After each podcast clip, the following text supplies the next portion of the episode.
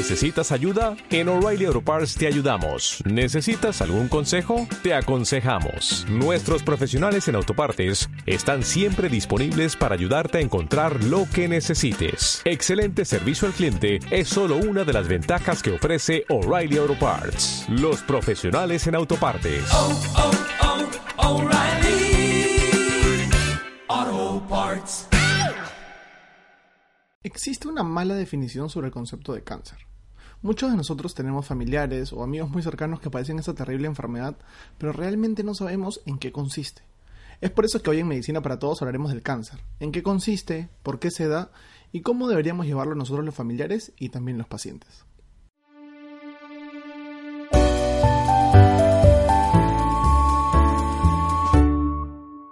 Hola a todos, yo soy Diego y esto es Medicina para Todos, el único podcast creado para explicar la medicina de forma sencilla, con ejemplos y que todos podamos entenderla de manera correcta.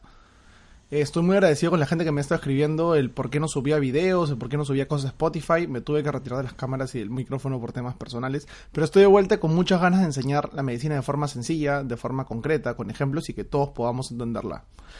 Y hoy día, como dije hace un rato, vamos a hablar del cáncer. El cáncer es una terrible enfermedad que de hecho mucha gente padece, que todos tenemos un familiar o alguien relacionado que tiene esta enfermedad lastimosamente, pero que muchas veces no tenemos un concepto definido, un concepto claro y correcto. Es por eso que he creado este video, para definir qué cosa es cáncer, ver las principales cosas de por qué se da y qué pasa en nuestro cuerpo. Entonces entremos en materia. ¿Qué es el cáncer? El cáncer es un crecimiento descontrolado de las células de algún tejido o de alguna parte del cuerpo. Entonces, por ejemplo, si tenemos un cáncer de pulmón, quiere decir que es un crecimiento desordenado o descontrolado o proporcionalmente aberrante de las células de este tejido pulmonar. ¿no? Si hablamos de un cáncer de la sangre como la leucemia, ya no sería un crecimiento de tejido, sino un crecimiento de células aberrantes o mal llamadas células malas en nuestro cuerpo. Entonces vamos a ver para especificar, para clarificar mejor eh, cómo, cuál es el proceso normal de las células en nuestro cuerpo. En cualquier tejido de nuestro cuerpo existen células. De hecho, en todo nuestro cuerpo existen trillones de trillones de células. Entonces, estas células tienen un tiempo de vida y un ritmo de crecimiento ya planificado, ya pauteado. Por ejemplo, si una célula, digamos, por decir un número, tiene 120 días de vida, como el glóbulo rojo, por ejemplo, va a llegar un momento en que va a dejar de existir, porque ya cumplió su función. Y para eso se generan nuevas células, nuevos glóbulos rojos. ¿no? Ahora, ¿qué pasa si este glóbulo rojo es aberrante, tiene alguna enfermedad o se está muriendo por alguna razón? Va a morirse, va a entrar, va a, entrar a un proceso llamado apoptosis o muerte celular programada. Es como un suicidio de la célula porque el cuerpo sabe que está aberrante, que está mala, que se está muriendo esta célula y la va a matar. Y se va a generar una nueva célula o un nuevo segmento de células que van a reemplazar las funciones de esta célula que se está muriendo. Ese es el proceso fisiológico, es el proceso normal.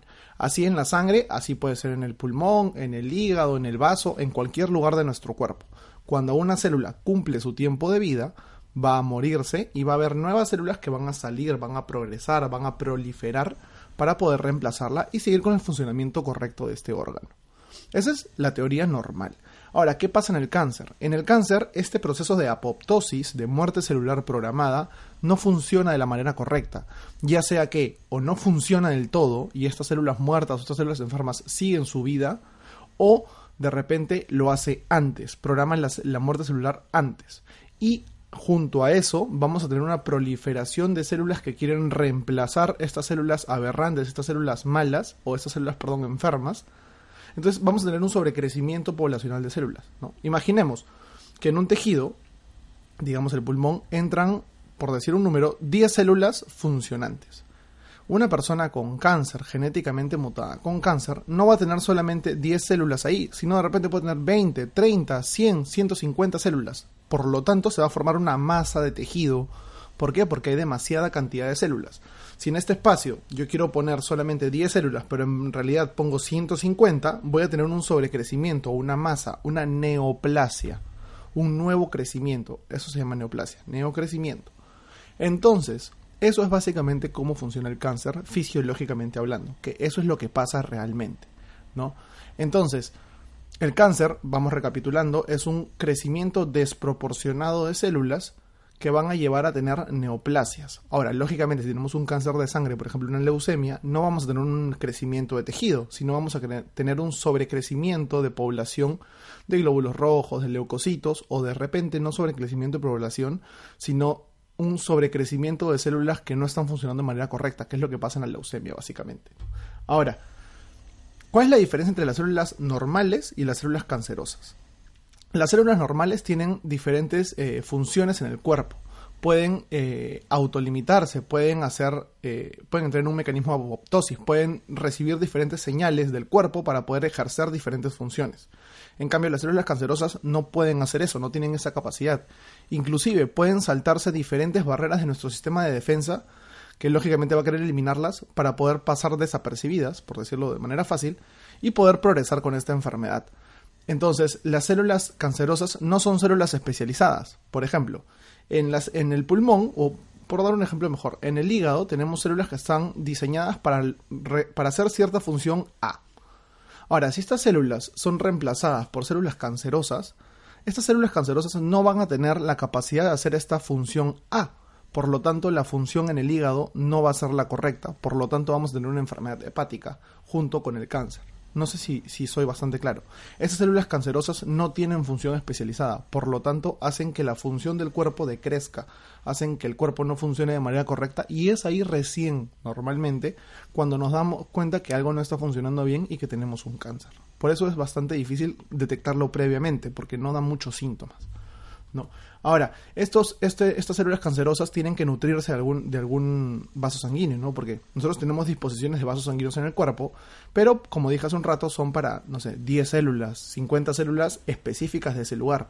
Pero si tenemos un sobrecrecimiento poblacional de células, vamos a necesitar más riego sanguíneo. Y es por eso que el cáncer tiene comunicación con los vasos sanguíneos y puede formar nuevos vasos sanguíneos, una neoangiogénesis, así es el término médico, una nueva formación de vasos sanguíneos para que estas células cancerosas se puedan nutrir.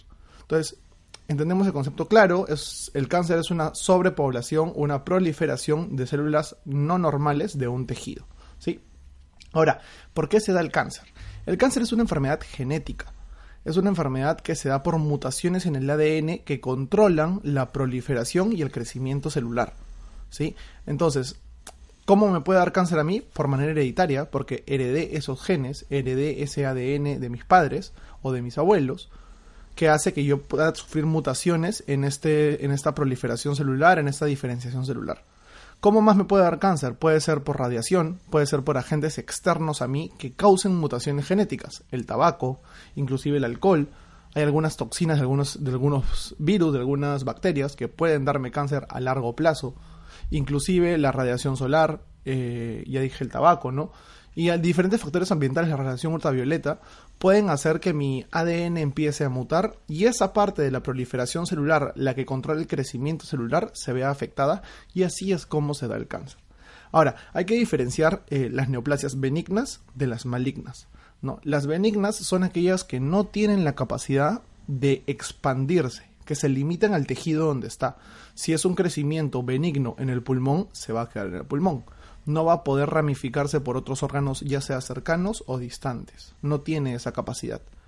En cambio, las neoplasias malignas son las que tienen esa capacidad de poder distribuirse a otros órganos, ya sea colindantes, ya sea adyacentes, perdón, o por medio del torrente sanguíneo hacia otros más alejados. Por ejemplo, si tenemos un cáncer, un, sí, un cáncer en el hígado, el crecimiento de esta placa de, de células va, a ir creciendo, va a ir creciendo y de repente una se puede desvincular de esa, de esa totalidad y puede viajar por el torrente sanguíneo hacia el cerebro, hacia el pulmón o hacia algún otro órgano y a este proceso se le llama metástasis. Es que este cáncer de origen primario que primero se desarrolló en el hígado pueda migrar a otro órgano mediante el torrente sanguíneo, ¿cierto? Esto se llama metástasis. Ahora, entonces, el benigno, los tumores benignos, no tienen capacidad de metástasis, no tienen capacidad metastásica, en cambio los malignos sí la tienen. Esa es la gran diferencia entre benigno y maligno básicamente, porque ambos no tienen funciones como tienen las células normales. Ahora, existen diferentes tipos de cáncer, ¿no? Existen, todos hemos escuchado adenosarcoma, adenomioma, carcinoma y demás cosas. Yo voy a describir cuatro que son los más comunes. ¿sí? Primero que nada está el carcinoma. El carcinoma es un cáncer que da en las células epiteliales. ¿Qué quiere decir esto? Que da en las células que son más superficiales en el tejido. ¿no? Más superficiales en el estómago, más superficiales en el hígado, más superficiales en la piel. Eso es el carcinoma, son, son los cánceres que dan en las células más superficiales del tejido. También están los adenocarcinomas, que van a ser cánceres que van a dar en las células que producen algún fluido, algún moco, alguna sustancia. El adenocarcinoma se da en glándulas, básicamente. También tenemos el sarcoma. El sarcoma es un cáncer que define eh, cuando se ataca al hueso, al músculo o al tejido graso. No, básicamente es el sarcoma. Y también tenemos la leucemia, que es un cáncer a la sangre, ¿cierto? Que como dije, no va a dar una proliferación celular, bueno, perdón, va a dar una proliferación celular, pero no va a dar una masa, un tejido, sino que va a aumentar el número de glóbulos rojos inmaduros, por ejemplo. Lo que pasa en la leucemia es que la médula ósea, que es la que produce la, la sangre y los diferentes tipos de células, tiene una frecuencia, ¿no? Tiene un grupo de células que están gestándose y que cuando ya estén maduras va a enviarlas hacia el torrente sanguíneo. ¿Qué pasa en la leucemia? Estas células inmaduras salen ya inmaduras, no, no, terminan de madurar al torrente sanguíneo, porque en el torrente sanguíneo no hay suficiente cantidad de células. Básicamente eso es el cáncer de la sangre, eso es la leucemia. Muchas gracias por haber escuchado este video, espero que nos haya quedado un poquito más claro qué es el cáncer, más o menos a qué se debe, qué es lo que pasa en nuestro cuerpo, es una explicación muy básica, muy superficial. No, no he querido ahondar en detalles porque ya son un poco más engorrosos, pero es básicamente lo que pasa. No se olviden de seguirnos en Spotify, estamos en YouTube también, estamos en Instagram como MPT Perú y yo estoy como Diego BTY en Instagram también. Subo contenido de videos sobre medicina, sobre explicar medicina de forma sencilla, de manera continua. Espero que nos sigan y muchas gracias por aprender con nosotros. Nos vemos en el siguiente episodio. Chau, chau.